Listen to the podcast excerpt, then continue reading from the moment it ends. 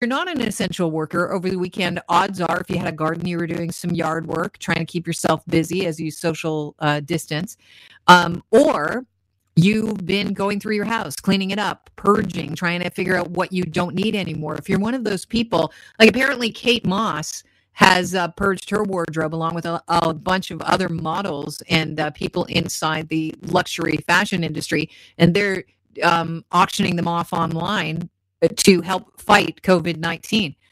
Well, you're probably not in that situation where you have any luxury wear, but you might have an old cell phone or two kicking around.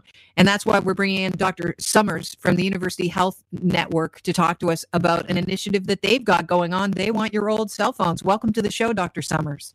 Oh, hi, Kelly. How are you?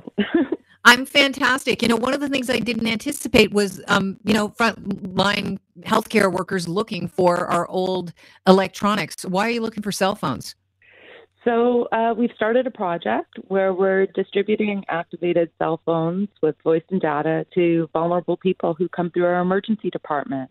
Um, our emergency department is sort of the safety net for the city, and we see a lot of patients who uh, are either homeless or maybe they're poly substance users, or maybe they have really disabling mental health problems or are socially isolated. And these people simply don't have cell phones.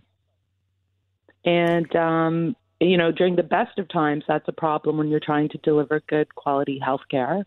And uh, the pandemic has only amplified that need. And what are would the healthcare system be looking uh, to connect uh, with these patients for? Well, I can give you a number of examples. So um, I'll start with pre-pandemic, when I actually had the idea to start this project. And um, you know, before the pandemic hit, you'd see patients in the emergency department, and you'd order tests on them, or uh, they'd have outstanding diagnostic imaging results at the time that they were discharged. And if there was a problem with their test results, it was a real issue trying to track them down and get that important health information to them. Um, and that was sort of where the initial impetus for the project started. And then when the outbreak happened, it just sort of pushed my hand a little bit and made me get on it. Um, if you think about it, if you don't have a phone right now and you're asked to go into self isolation, how are you going to access food or how are you going to access uh, emergency medical services? How are you going to reach out to 211? How are you going to um, be able to connect with a virtual doctor? Uh, so, for example, a lot of our patients who have high, you know, serious psychiatric problems and need to be followed regularly by their social workers, know, psychiatrists, they're not able to to connect.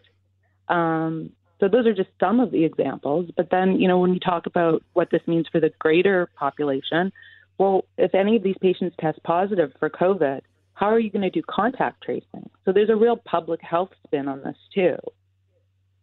And you are looking for uh, primarily old flip phones. So we, you're looking for phones with no significant street value. Is that because you're worried that if you give it out to, you know, low income or vulnerable members of society, they'll look at it and think, well, you know what, I can sell this and make some money. I need to, I need to eat. Well, I mean, I can't speak for all vulnerable people. I mean, but I think a lot of them would recognize that connectivity is much more valuable to them than, you know, the next hit or the next drug fix or the next drink. Um, you know, I, I remember even pre COVID having a conversation of that nature with a gentleman that I was looking after who had a broken wrist and he wasn't able to connect with the fracture clinic and he ended up with a really disabling condition called a avascular necrosis of the scaphoid. And uh, I said to him, you know, if I if I had a flip phone to give you today, do you think you'd sell it for more drugs? And he's like, no way. Like that would be, you know, my lifeline, and I would not do that. So that's yeah, reassuring. So, yeah, I mean, I I can't say that that won't ever happen, but I mm-hmm. I think if it does, well, then it does. I mean, these flip phones are sitting around in all of our basements or cupboards, and they're of no value to us. So whoever they can help, I think, is really is really the message.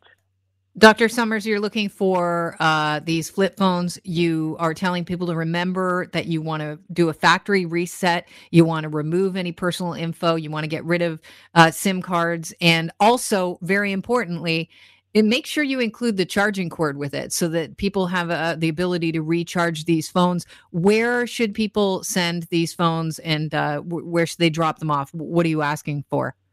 Well, I think the easiest and to uh, best avoid, you know, person to person contact would be just to mail it in to uh, me, care of um, Toronto General Hospital Emergency Department.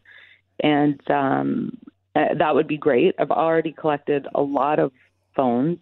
Uh, and I, next time I go into the doctor's lounge, I'm a little nervous. It's going to look like the North Pole with, you know, bags and bags of phones piled up for me. Um, if that's the case, if I do reach, you know, my goal, um, then what is your goal?